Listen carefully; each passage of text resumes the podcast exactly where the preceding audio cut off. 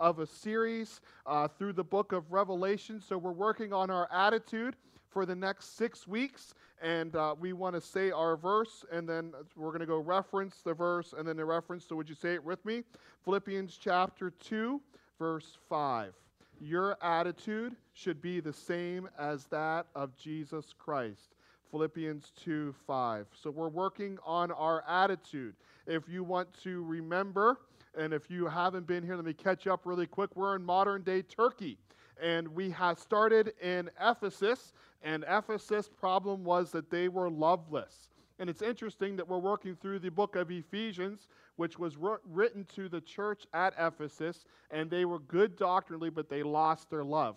Then last week, we jumped up to Smyrna, about 35 miles north of Ephesus, and we talked about Smyrna meaning like myrrh, and you can't get the good stuff from myrrh until you face persecution. So last week we talked about the persecuted church, and we talked about Polycarp, and that was an interesting study for me. So tonight we're in Pergamos. Everybody say Pergamos. And in Pergamos, it's modern-day Bergama, Turkey. So that is where we're at. We're modern-day Bergama. And it is one of the earliest settled cities by Rome. It's about 50 miles north of Smyrna. So we're on this trek, and we're going 50 miles north, and then we're going to hang a right, and we're going to go right eventually. But Pergamos is 50 miles north of Smyrna. Now, the big thing, if you have different titles in your Bible, if you have the same type of Bible I have, it says the compromising church. So it's all going to be about the big idea, the big word this morning is compromise. Because what was happened is there's a temptation to compromise the loyalty and the morality to God. There's a lot of false doctrine that's coming into the town of Pergamos. And we're going to talk about what it means and why they have so much false teaching and false doctrine. I had one of those, oh, wow, that's really interesting moments, and I hope that you will as well. And if anything, you go, wow, I didn't know that. So it's interesting that we're going to go to compromising this morning. All right, so if you have your bulletins, I'd encourage you to turn it over. I put some notes in there that you can fill in as we go through this new church, if you will. The first one is the standard. Now, it's interesting. I tried to be creative, and as I studied these churches, it's the same outline for every single church. There's one who has the authority. Then he's going to talk about what they're doing right. He's going to talk about what they're doing wrong. He's going to give them a promise, or if you will, a motivation to keep going, and a promise that if you repent, I will go. And then there's going to be a final challenge. And so you could have that for all these churches. I just tried to get more creative. So I didn't come with you for the same outline week after week, and you say, you didn't take any time studying, you just used the same message from last week. So I try to get creative, but the standard comes from the person who has the authority. There is someone that's going to speak truth to this church who knows what's going on. Ultimately, we know it's Jesus Christ, and so he's going to tell John what to write. All right, let's look at verse 12. To the angel of the church in Pergamos. All right, so there's a specific angel that's going to write this. All right, so John is under the inspiration of the Holy Spirit. God is telling him what to write. John is writing this down. All right, this is important.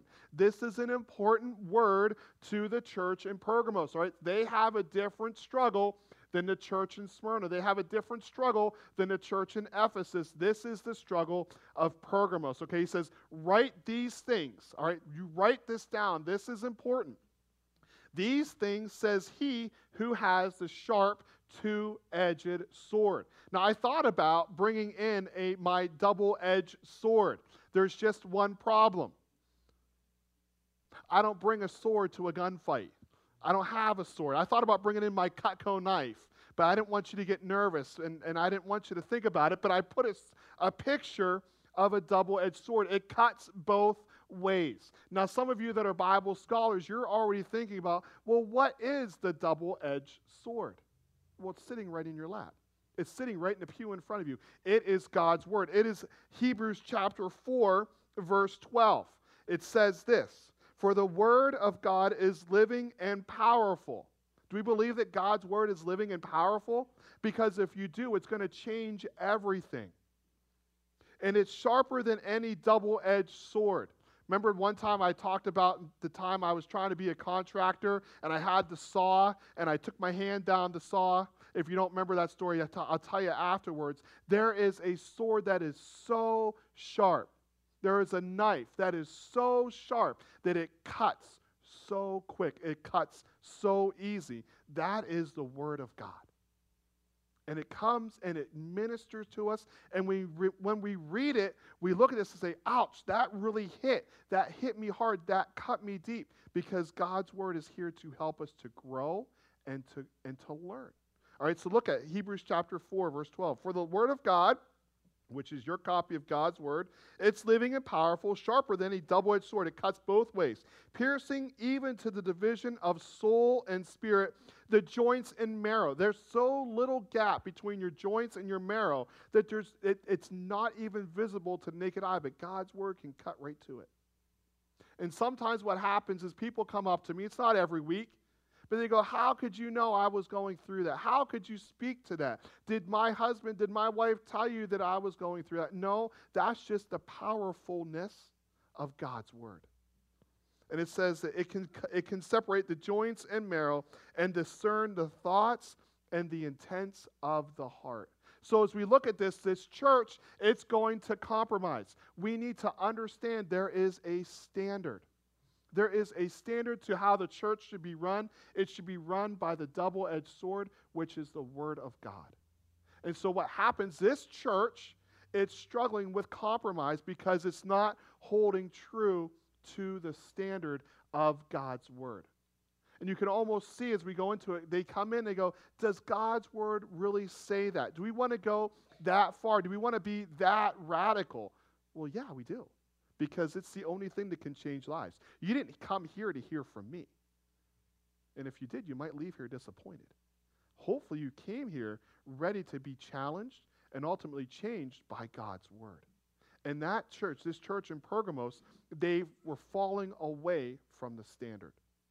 I don't want us to fall away from the standard. I don't want us to deviate from God's Word because this is the only standard that we need to have. Let's keep going. So I started to go through the sacrifice because this church, they have a standard and they're waffling, they're wavering on this standard, but now they're going to face some sacrifice. There's the problem, there's the challenge that they're facing, and this is what happens. Jesus says, I know your works.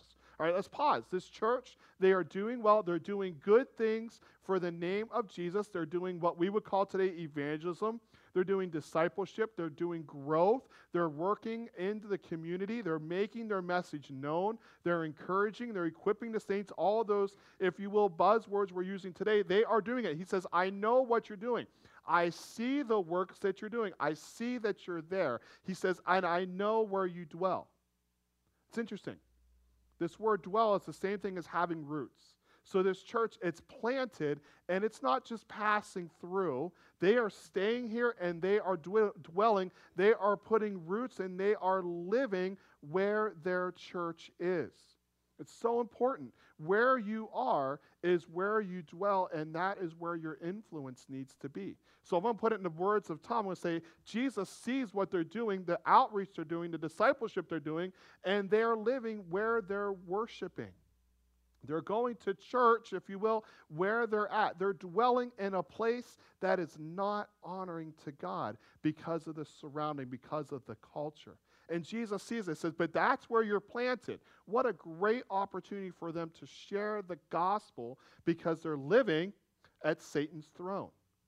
Satan has a throne. It's interesting. If you want to write down 2 Corinthians 4:4, we remember that the devil or Satan, he is the prince of the power of this world. So he has a throne. Now there's four different theories that are out there, and this is where I had my aha moment.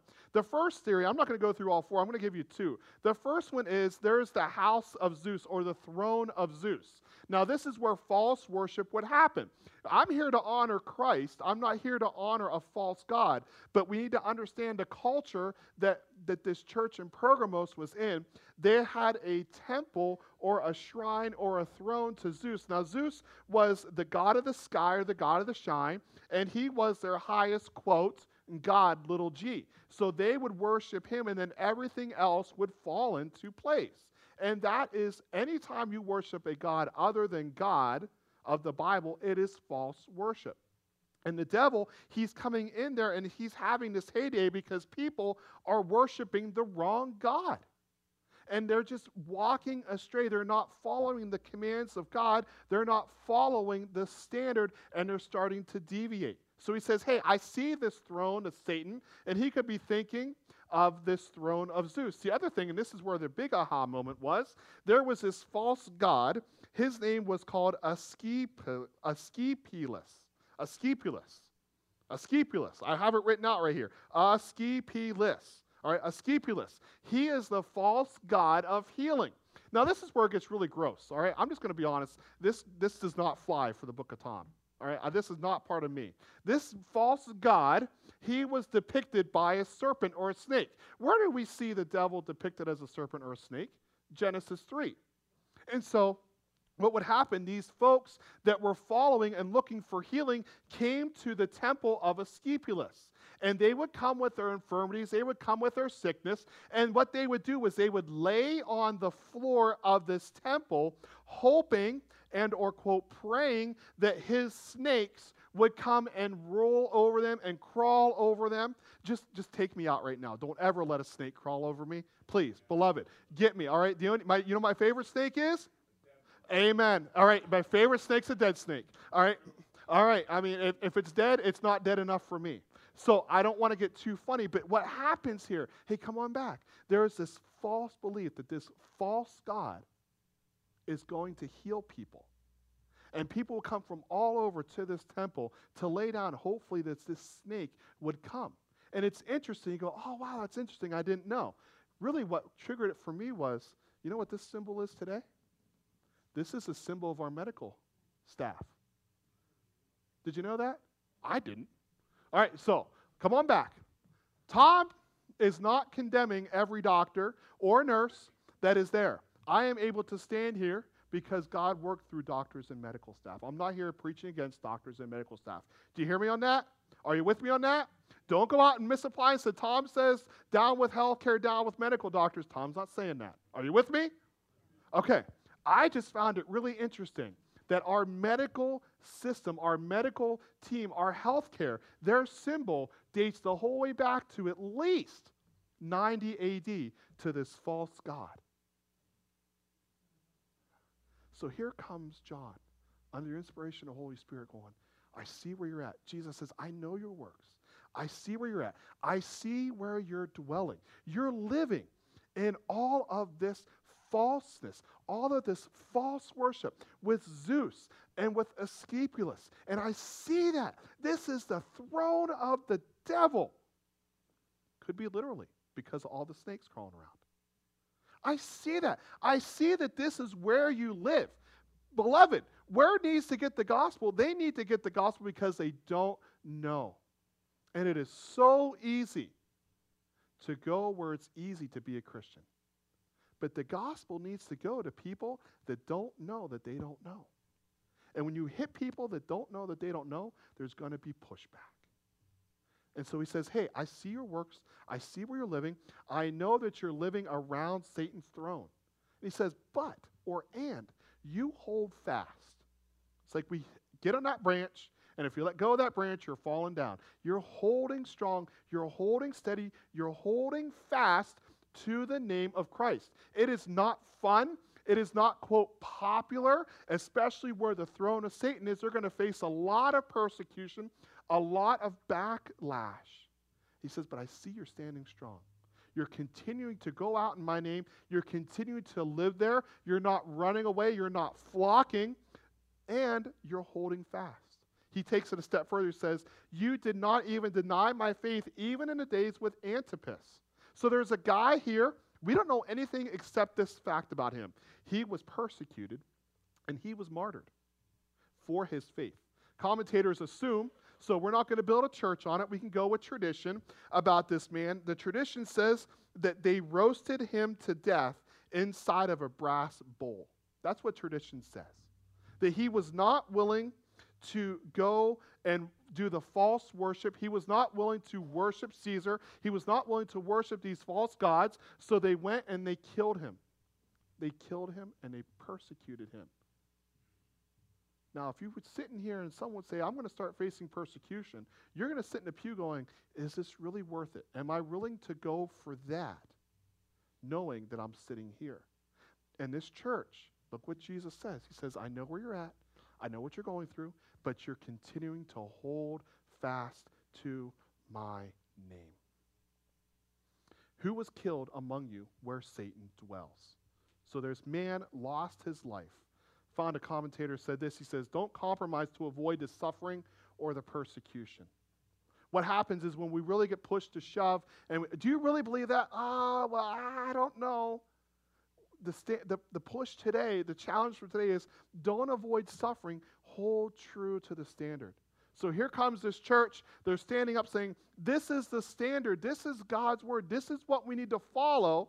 And then here comes Antipas. Boom, he's taken out. And Jesus says, hold true. It's not always popular. It's not always easy. If it was easy, then everyone else would do it. But we are called to hold to the standard of what God's word says. So just put in your mind's eye, they're going to this Greek god, Asclepius, and they're saying, hey, his snakes are going to crawl over me, and he's going to heal me. You stand up and go, that's not what God's word says. And that brought on persecution. Our rub comes with, we don't want to be compromising to avoid sticky situations, to avoid persecuted and persecuting opportunities. Hold true to the standard. What is the standard? It's a double-edged sword. What is a double-edged sword? It's sitting on your lap. It's God's word. Let's keep going. So he says, be aware. So he says, hey, there's a standard. You're facing persecution. This is what you're doing right. This is the struggle, though. He says, but be careful, be warned, be aware. But I have this against you. I got a few things against you. You ever have that meeting? We go with your boss, and they go, hey, I want to come and tell you about this, and they try to, quote, butter you up, and just hit me with what's bad. That's all I'm going to remember, because if I tell you 10 good things, and I tell you one bad thing, what's the one thing you're going to remember? The bad thing. So he says, hey, I have a couple of things against you. The church is doing good, but you need to be aware, all right? So let's see what they got to be aware about. But I have a few things against you because you have there those who hold to the doctrine of Balaam, all right? If you want to write in your Bibles, Numbers chapter 25, verses 1 through 3. Balaam was the prophet of God. And remember, he had the donkey, and the donkey talked to him.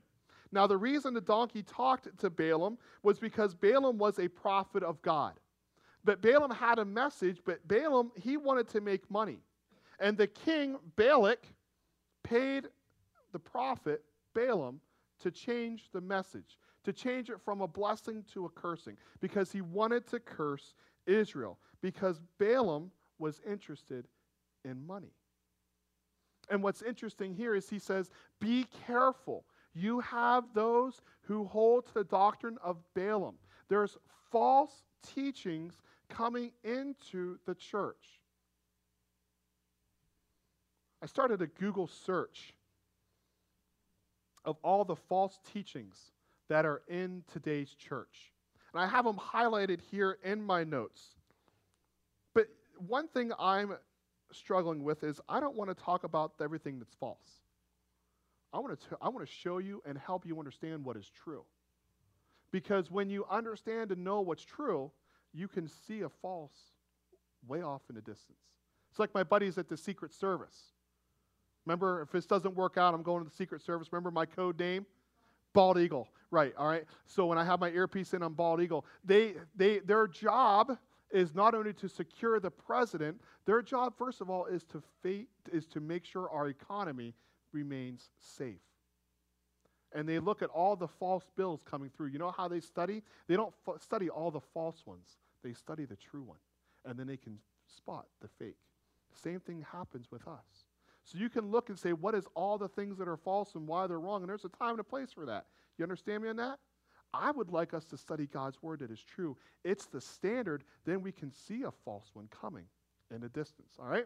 So the doctrine of Balaam, who brought who taught Balak to put a stumbling block before the children of Israel. All right, this is what he did. He told them to eat things sacrificed by idols, which is what God's word, the standard, says, don't do. Then also, he had them marry pagan women, and they committed immorality. This is what they're doing. This is what's happening in the church. There is a group of people called the Nicolaitans. So what John does, what Jesus does, he goes back to the Old Testament. Let me go this way, get you right way. He goes back to the Old Testament, says, this is what happened in the Old Testament. This is what happened. This is what dealt with it. Let me bring it back to the New Testament. This is how you see it today. Let's go the same thing. Thus you have also have those who hold to the doctrine of the Nicolaitans. The Nicolaitans wanted to mix religions and get the both the best worlds. Can we affirm our gods, little g? Can we affirm Zeus? Can we affirm the God of healing? Can we do that? But can we also affirm your God and have the best of both worlds? No. But that's what the Nicolaitans wanted to do. And they're bringing this false teaching into the church. Which thing I hate. So is Jesus kind of, oh, I don't know about this? No, Jesus draws a line and says, this is the standard, and I don't like these guys. He actually uses the word, New King James says, I hate this. This is bad teaching. It's leading people astray. Now, I want to stop here and go back to Ephesus, all right? This one, 2:15. Is what happened in Pergamos, all right? Thus you have those who hold to the doctrine of Nicolaitans. I just read that. Which thing I hate.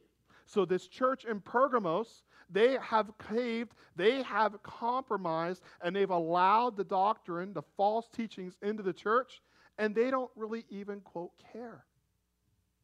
But look at what happened in Ephesus. Same people. Look, he says, but this you have. So he's going to affirm the church in Ephesus. He's going to say that you hate the deeds of the Nicolaitans. Interesting. Same group of people.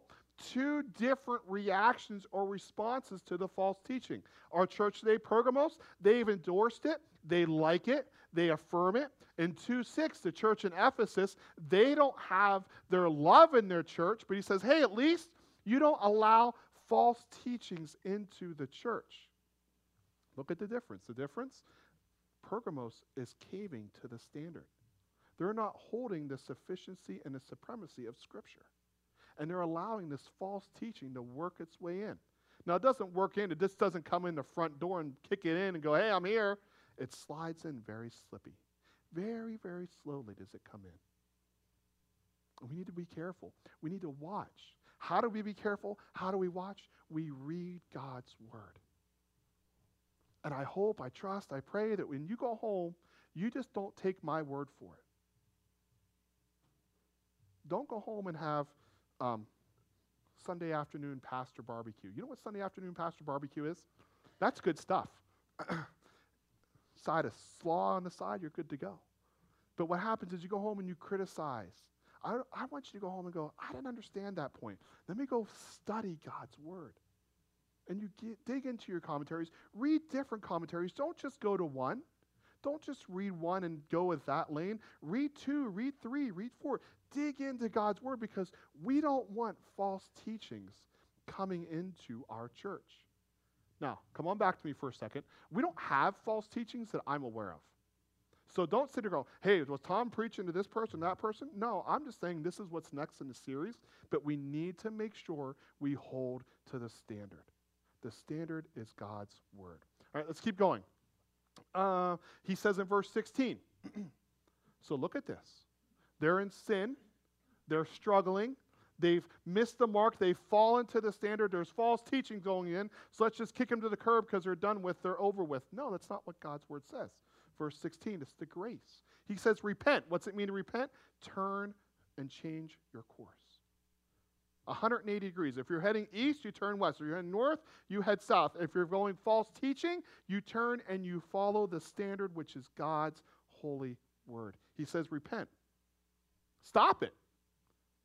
And don't just kind of mean, sorry, I got caught. Actually, stop what you're doing. A true heart repentance to say, God, I only want to follow you. Repent or else. You ever have that as a parent? You ever hear that as a kid? Knock it off or else. There's the ultimatum. Here's grace. Repent. And if you don't repent, I'm going to come and take care of it, or else I will come to you quickly. This is, again, not the second coming of Christ that we are living under anticipation. This is Jesus coming down, and he's going to deal swiftly with this church because they won't deal with it themselves. You go and take care of it, or I'm going to come and take care of it for you. But either way, we're taking care of it. Get it out of my church. Why? Because I hate their teachings. Get it out. Is Jesus serious about this? Yeah. Are we serious about it? Oh, I don't know. That's pretty radical. It's pretty brazen you're saying all that. I'm just telling you what I believe God's word's saying, the standard. And what happens is the standard continues to get moved, and we don't even know it. Let's get back to the standard of God's word. It says, I'll come to you quickly. Jesus is coming. You know, pre-October 25th, I was pretty quick. I'm getting there. Jesus is coming quick. Hey, you take care of it. So I'm not going to just kind of saunter there. Boom, I'm there, and we're going to take care of it. And I will fight against them with the sword of my mouth. What is the sword of his mouth? He's going to come with them to the word of God. And anytime we have conflict, anytime we have questions, anytime we have a disagreement, we should go to God's word. Because this is what separates bone from marrow, joints from the marrow. So finally, he's going to talk about a gift. All right, so look at it. Again, great way to deal with conflict. There's the standard. There's the one that has the authority, the one that has, if you will, the beef or the angst that has, and the one to speak the truth. There's the things that are going right. There's the affirmation. There's what you have to deal with and change. And then here is the promise or the blessing or the affirmation that's going to happen if they repent. All right, so great way to work through conflict in your own life and with someone else. I don't like to deal with conflict. A great pattern for dealing with it. All right, let's go to verse 17. He who has an ear, let him hear what the Spirit says to the churches. Okay, again, this is a great reminder. What is repeated is important. Look at Ephesus. Look at Smyrna. Look at Pergamos. Hey, look at Thyatira. Look at all the other churches that are coming. He's going to end with this. It's important because what happens is we sit here and we think, I'm so glad the person sitting beside me is here to hear about this because they need to hear about it. And we miss the message that God has for you and God has for me. So, he who has an ear, let him hear what the Spirit says to churches. There is a big message for this individual church. The standard is, we need to make, the message is, let's hold to the standard of God's word. As a church, if it's Sunday school, if it's morning worship, if it's evening worship, if it's a small group, if it's Wednesday night, if it's a Thursday night, if it's a Friday morning, the standard always needs to be God's word. Are you with me this morning? But what happens is we can say, yep, that's the message for the church. That's the, if you will, the vision coming out from the pulpit. We need to be holding true to God's word. But then there's some of us, and I'm going to step really lightly on your toes, that your standard is not God's word when you're not in these four walls. Oh, that's great. Yeah, I'm going to go and I'm going to do church. And that sounds good. I'll even put out an amen. But when it comes to your private life, your standard is whatever you can get away with. Your standard is whatever is easiest, whatever causes a less distraction, whatever causes a less of a road to compromise. And I wrote down this. It says, our natural tendency is to drift towards compromise. Compromise leads to an easier path with less resistance and less pain. Think about this false worship that's going on. I showed you. It would be a whole lot easier just for that church to go, yeah, that's kind of what they're doing. They do their thing. I'm not gonna make them a big deal out of it because I don't want to be persecuted because of my buddy Antipas, who was just made an example of. So I'm gonna sink down. I'm not gonna really push it. But Jesus comes and says, hey, here's the standard. Are you going to follow the standard? And what happens in your life is it's January 26th, 25th, somewhere around in there. There's this little thing called April 14th coming. It's tax day.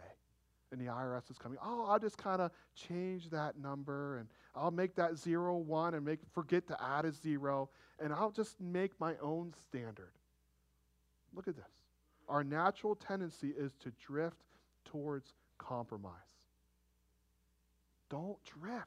Don't drift. Stay true to the standard of God's holy word. So he who has an ear, let him hear what the Spirit says to churches. Big church, this, all of us together, and then God is speaking to each one of us through his word. Don't you compromise. To him who overcomes, I will give some of the hidden manna to eat. What does that mean? I'll get to that in a second. And I will give him a white stone.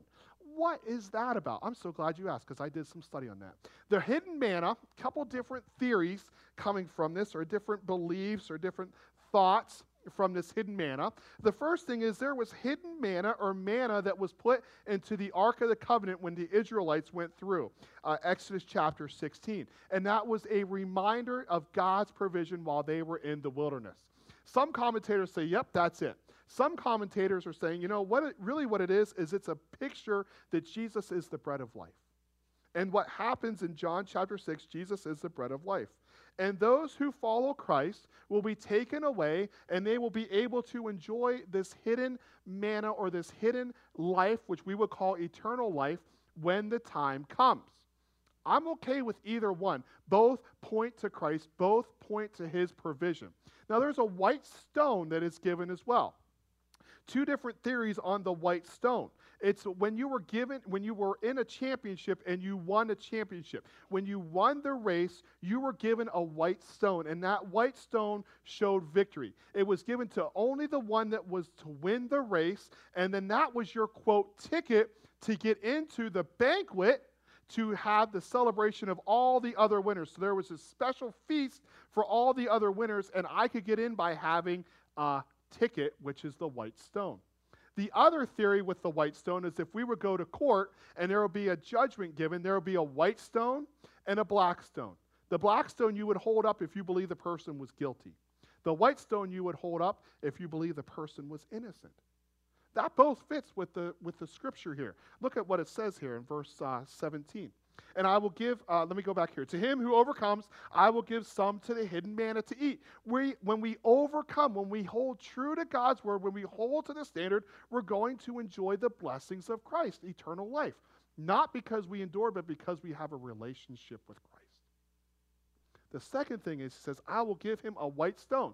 He or she is going to be seen as innocent. They're going to be seen as victorious. If both of these fit the context of what the church in Pergamos is going after. And I will give him a new stone, or I will give her a new stone, and give a new name written on which one knows except the one who receives it. So there's going to be a new name given at some point in life after we go to be with Christ, after we enjoy the spoils of our riches. Interesting. That opened up so many questions for me. And when you have the answers, let me know, because I've got more questions now. What kind of name am I going to get? Am I finally going to get the name I wanted to be named? I don't know. But we're going to get a new name that is written that no one knows except the person that receives it. A prize for holding true to the standard. Three questions, and then we're done. Have I found or received a white stone from Christ? Have you accepted the forgiveness? Are you seen as being innocent? Really, what I'm asking for is, do you have that relationship with Christ? Because this won't work unless you have the relationship with Christ. So do you have that relationship with Christ? The second one is, am I holding true to God's word and his teachings? Oh, yeah, I do it all the morning. Oh, every Sunday morning I hold true to his word. I want to talk to Tuesday morning. I want to talk about Wednesday morning. I want to talk about Friday night. And the life that no one sees but you and the conviction of the Holy Spirit, are you holding true to God's word? Or are you just kind of doing church? Are you living your life according to his standard? It's so hard to do. I'm not sitting here saying it's easy, because if it was easy, everyone would do it. But it's the challenge that we are given to hold true to his word. And then the final question that you can fill in is, have I compromised? And you might be here and you might feel a heaviness and going, I've compromised. I feel so bad. I'm under conviction of the Holy Spirit. I have guilt, God, however you want to put that. The Spirit is touching that, and he's pointing right there. He's poking at it, and you're going, I've compromised. I've compromised. But you know what the grace is? Repent, and you will receive the hidden manna. Repent, and you will be given the white stone. The grace of God is that there is always the opportunity to repent if we repent according to the standard. Let's close in a word of prayer. Three questions, three opportunities for me to pray for you. Is there anybody here this morning that says, you know what, Tom, would you pray for me? Because I don't think I have that relationship with Christ, and this has brought questions to me that I would like to talk to you about. Is there anybody here this morning? Slip your hand up. Is there anybody here this morning that says, Tom, would you pray for me? Because I haven't always been holding true to God's word and his teachings. Would you pray for me? Is there anybody here this morning? See that one hand. Thank you. Is there anybody else? Is there anybody here this morning that says, would you pray for me? Because I've been compromising and the Spirit's been convicting me. And would you pray that I can get back to the standard? Would you pray for me? Is there anybody here this morning? See that one hand. Thank you. Anybody else? Lord, we're so thankful for your word. It is sharper than any double-edged sword. And it pierces. And sometimes what happens, it brings great conviction. And Lord, we're thankful for that. And Lord, really what you're doing is you're cutting away and you're showing the things that are not of you so that we can continue to be men and women that walk after you, that chase after you and follow the standard of your word. And Lord, we don't live in a culture like the church in Pergamos does, where there's false worship happening and that we're seeing, but there are opportunities for false doctrines that come into our church, that come into our lives. And God, I would pray that we would always hold to the standard of your word, that your word would be number one. And I pray for each one of us that we would evaluate our lives. And if there is one here this morning that does not have that relationship with you, may this morning be the morning that they begin their relationship with you. Lord, I pray for that one that raised their hand and said, pray for me. Lord, help us all to stand true to your word. Help us to hold true to your teachings, not just on Sunday morning, but on a Friday night, on a Tuesday morning, on a Wednesday afternoon. Help us to hold true to your word and help us not to compromise. It's so easy to compromise because we want to avoid difficult situations. Help us to stand true to your word, which is a standard. And Lord, as we close, we come just as we are, knowing that we're broken. Lord, knowing that you're the one to mend us when we live a life of repentance. It's in Jesus' name that I pray. Amen. The worship team is going to come forward, so why don't you stand, and we're going to